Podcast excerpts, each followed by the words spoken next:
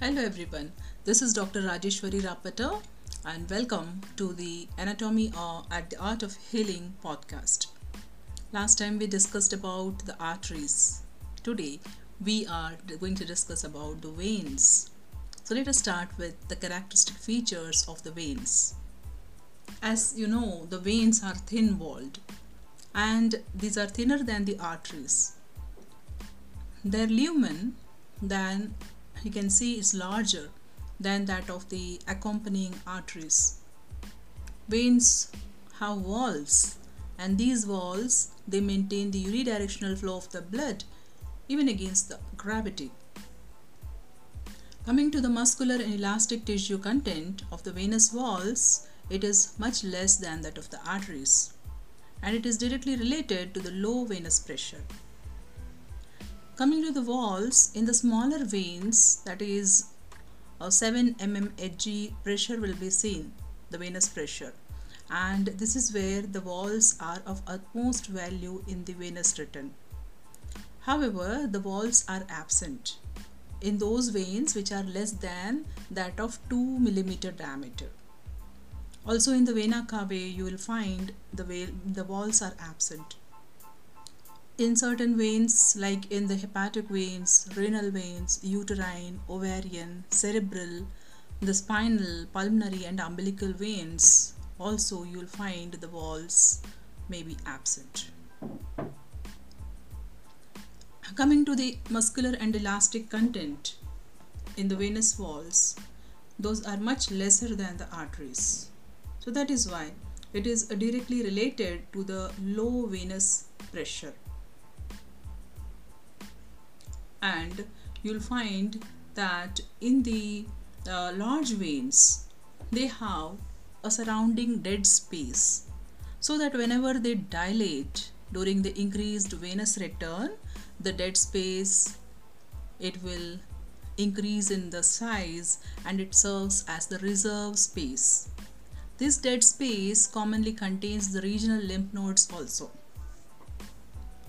Coming to the detailed venous uh, structure, the veins are made up of three coats, just like the arteries. But here in the veins, the coats are ill defined. The muscle and the elastic tissue content, it is poor. Now, in the tunica media, which is poorly developed, the amount of the collagen fibers, it is more than the elastic and the muscle fibers. In the tunica adventitia, which is thickest and best developed. The smooth muscle is altogether absent in many of many types of the veins. That is, it can be in the veins of the maternal part of placenta where the smooth muscle is altogether absent. Also in the cranial venous sinuses, pial veins and the retinal veins in the veins of cancellous bone in the venous spaces of the corpora cavernosa in the corpus spongiosum you will find that the smooth muscle is altogether absent. Now coming to the blood and nerve supply of the veins the larger veins just like the arteries are supplied with the nutrient vessels Similarly, they are called as vasa vasorum. But in the veins, the vessels, it may penetrate up to the intima. Most probably because of the low venous pressure and low oxygen tension. Also, nerves are distributed to the veins in the same manner as the arteries. But here, the nerves may be very fewer in number. There are certain factors which help in the venous return what are these factors? That is the overflow from the capillaries pushing from behind by the arteries. It's called as vis a tergo. Next, the negative intrathoracic pressure also sucks the blood into the heart from all over the body. The gravity also helps return venous return into the upper part of the body. The arterial pulsations press on the venae comitantes intermittently and then that drives the venous blood towards the heart. The venous valves prevent any regurgitation. Regurgitation is the backflow So it prevents the regurgitation of the luminal blood flow. Coming to the muscular contractions. Also muscular contractions play an important role pressing on the veins forming a very effective mechanism of the venous return. Now this becomes still more effective within the tight sleeve of the deep fascia. As you see that the muscles and the fascia they are all present over the veins churning them as you see in the lower limbs, the calf muscles, especially the soleus muscle, for the reason it is called as peripheral heart. So whenever it contracts, it helps as a muscle pump and helps in the venous return. Then there are the capillaries. Capillaries are very minute hair-like networks of microscopical endothelial tubes interposed between the meta-arterioles and the venules. Here the true capillaries that is without any smooth muscle cell these begin within uh, after a transition zone of around 50 to 100 microns beyond the precapillary sphincters. The capillaries are replaced by cavernous spaces. Cavernous spaces are those dilated spaces in the uh, sex organs or in the uh, splenic pulp and the placenta so these are about the capillaries. Now coming to the size of the capillary, average diameter of the capillary may be around 6 to 8 micron, just sufficient to permit the red blood cells to pass through a single file. But the size varies from the organ to organ. You'll see in the brain and the intestines it is smallest and it is largest around 20 microns in the skin and the bone marrow. There are various types of capillaries and its structure also differs. When you see the capillaries, these may be these are classified as continuous and fenestrated depending on the shape and uh, structure. There are types of junctions between those endothelial cells. Uh, there are two types depending on that. The continuous capillaries, those are found in the skin, connective tissue, the skeletal and the smooth muscles, lungs and the brain. Now, these allow the function of the passage across their walls of the small molecules. That is, these molecules may be up to 10 micron size. Whereas in the fenestrated capillaries, you'll find these are usually found in the renal glomeruli, the intestinal mucosa, the endocrine glands and pancreas. Here they allow passage across their walls of larger molecules that may be 20 to 100 micron size.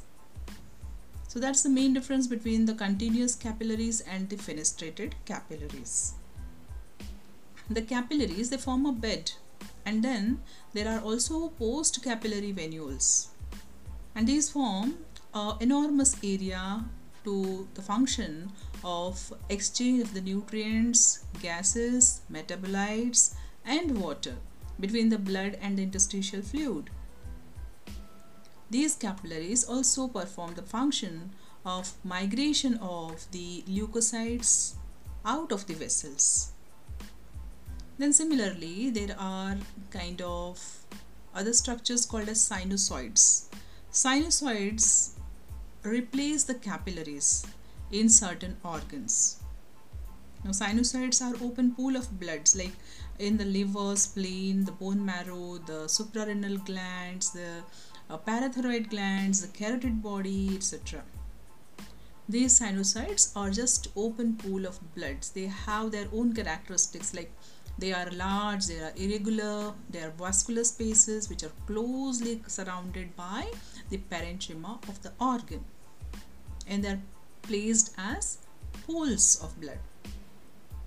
Now these differ from the capillaries in few aspects like the lumen is wider and it may be irregular uh, around 30 micron in size and their walls they are thinner and may also be incomplete and they are lined by endothelium in which the phagocytic cells or the macrophages are often distributed.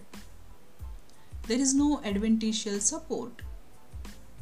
Then they may connect the arterioles with the venules like in the spleen, bone marrow or venule with the uh, with the venules in the liver. That's about the capillaries and the sinusoids. I hope you understood the difference between the capillaries and the sinusoids. Once again coming to the difference, the capillaries, these are simply the network of microscopic endothelial tubes whereas sinusoids are large irregular vascular spaces. Coming to the another structure that's called as anastomosis. Anastomosis, while coming to defining the anastomosis, it's just a pre-capillary or post-capillary communication between the neighboring vessels. It can be simply called as a network between pre-capillary and post-capillary uh, caps, uh, capillaries network. So there happens a circulation through the anastomosis and it can be called as the collateral circulation. In the further coming topics, we will come across collateral circulation at the joints, collateral circulation at different organs, so anastomosis plays a very important role in forming the collateral circulation. There are different types of the collateral, uh, no, there are different types of the anastomosis. Coming to the first type, that's the arterial anastomosis, which is a communication between the arteries or the branches of arteries. It can be actual anastomosis or a potential anastomosis. For example, in the actual arterial anastomosis, the arteries will meet end to end. For example, the palmar arches, the plantar arch, the circle of Willis, the internal, the intestinal arcades, the labial branches of facial arteries. These are all actual arterial anastomosis. In the potential arterial anastomosis, the communication takes place between the terminal arterioles and these kind of communications can dilate only gradually for the collateral circulation. That is why you find that on sudden occlusion of the main artery, the anastomosis may fail to compensate the loss. For example, you can see these type of uh, compensating the loss or becoming occluded.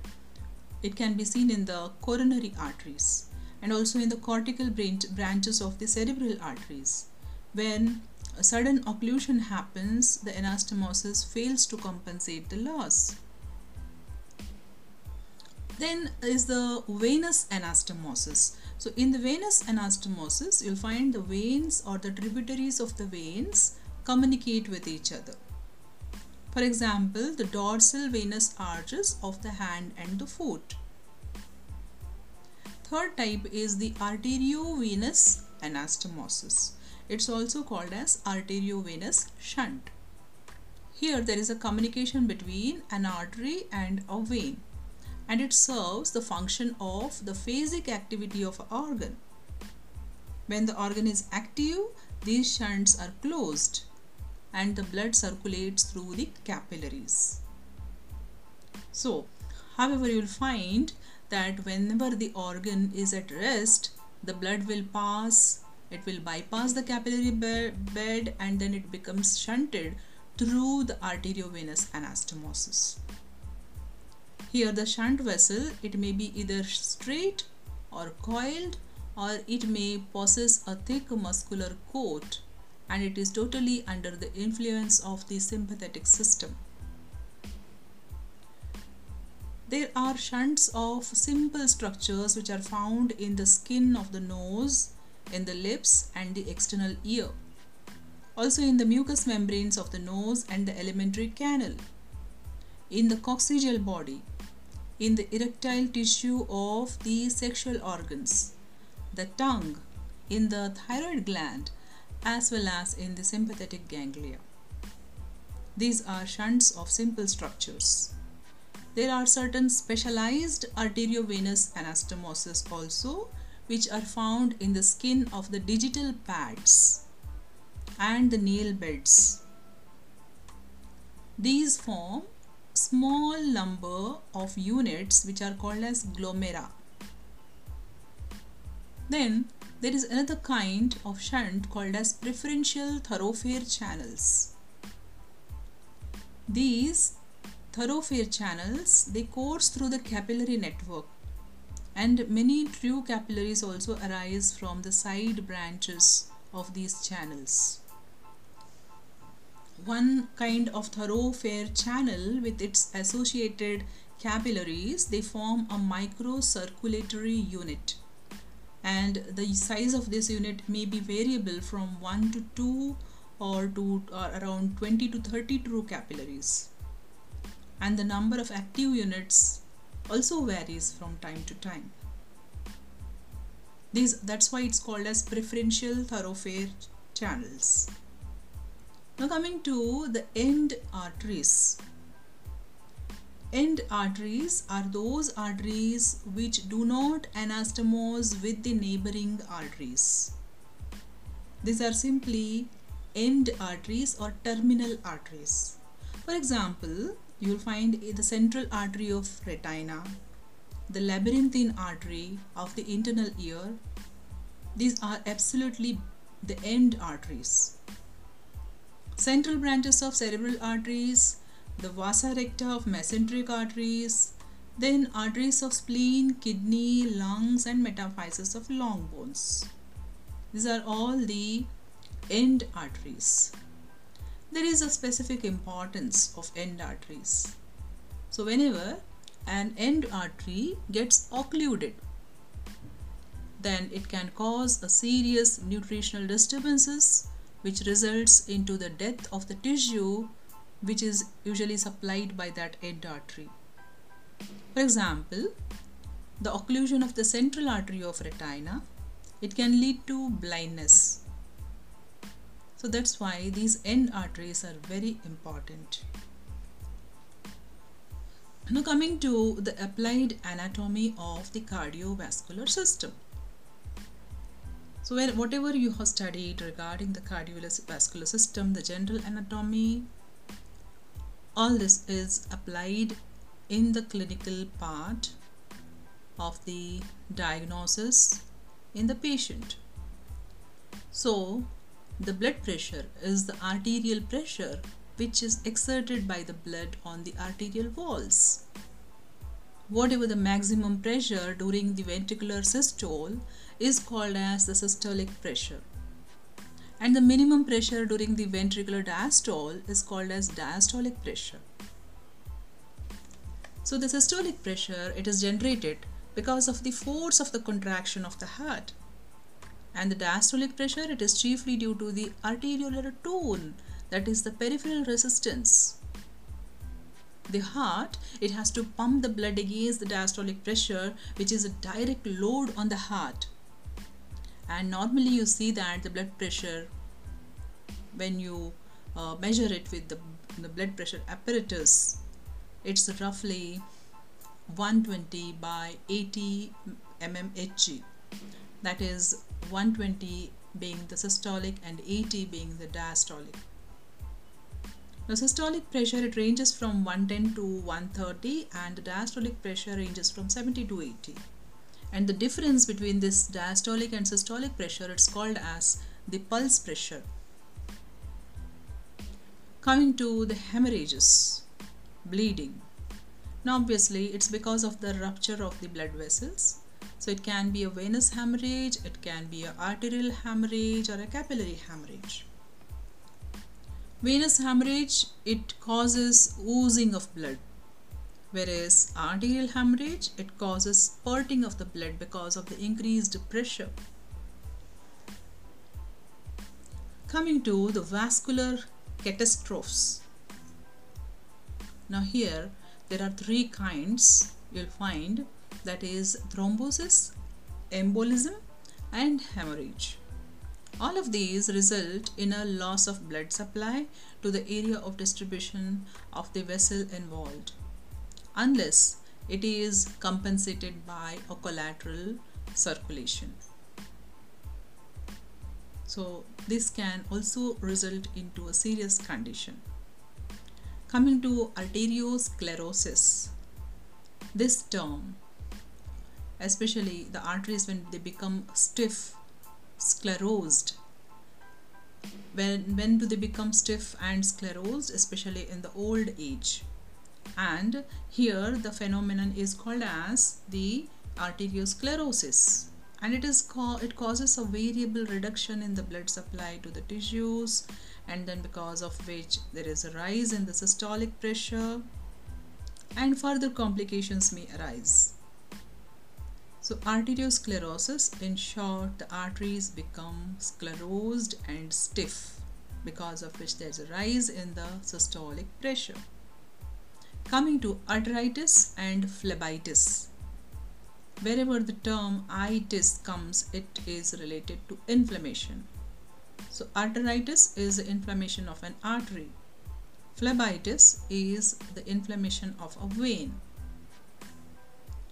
Next term is atheroma. Atheroma are patchy changes which happen in the tunica intima of the arteries. And this happens due to the accumulation of cholesterol or other lipid compounds.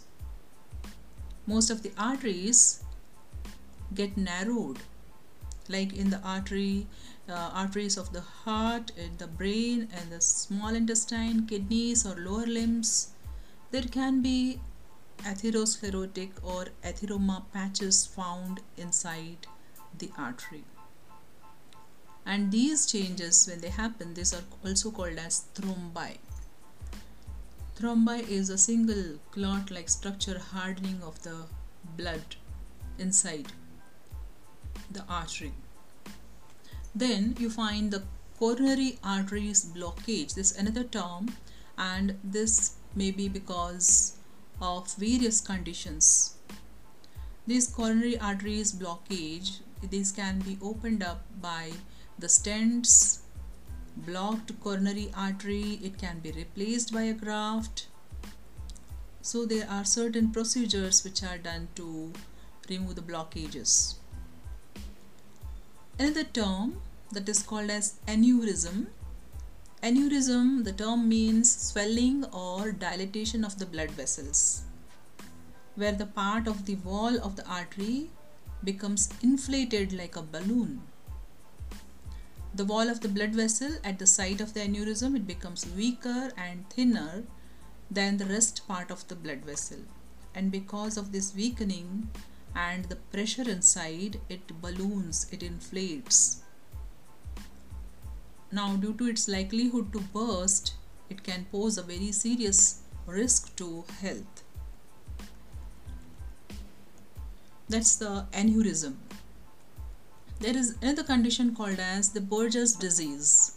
It's also called as thromboangiitis obliterans. It's a very painful condition. It's because of the inflammation which happens in the small peripheral arteries of the legs. And usually the victim of the Buerger's disease is a young person who is a very heavy smoker. Another condition which is called as the Raynaud's phenomenon or Raynaud's disease. In this condition, there is a spasmodic attack of the pallor of the fingers the fingers become paler and they it's because of the constriction of smaller arteries present in the fingers and the arterioles also constrict and the fingers become pale and it is usually because of the response to cold so this is the Raynaud's phenomenon. Sometimes you'll find there is a parenteral nutrition which can be given through the right subclavian vein and the blood vessels can be examined in the retina by the ophthalmoscope especially in cases of the diabetes and hypertension. That can be seen in the acute phlebothrombosis when the term phlebothrombosis can be explained as the veins of the lower limbs which are affected here in the acute phlebothrombosis and that's when the parenteral nutrition can be given through the right subclavian vein. Due to the lack of the movement of the legs, there is a thrombus formation which happens and there is a mild inflammation along with it. And this thrombus sometimes gets dislodged and it flows into the blood and it may block any other artery. And when it blocks any other artery that becomes embolism. Certain oh, condition called as varicose veins is also present in certain individuals it may be because of various conditions like their occupation or posture or underlying disease. When the vein wall it is subjected to related increased pressure over long time. There is atrophy of the muscle and the elastic tissue within the with the fibrous replacement in the wall. And then this leads to stretching of the vein with tortuosity. It becomes dilated and there's a localized bulging. There can be venous congestion and the feet it usually gets relieved by putting the feet elevated on a stool or it is uh, kept at a higher level than the trunk so that the venous return happens and then there is a relief in the pain varicose veins can happen in other structures of the body like at the lower end of the esophagus or at the anal canal rising giving rise to another condition. So that's about the varicose veins. So that's what that was about the applied anatomy related to the cardiovascular system the arteries the veins. The next topic will be about the lymphatic system. Till then, stay tuned.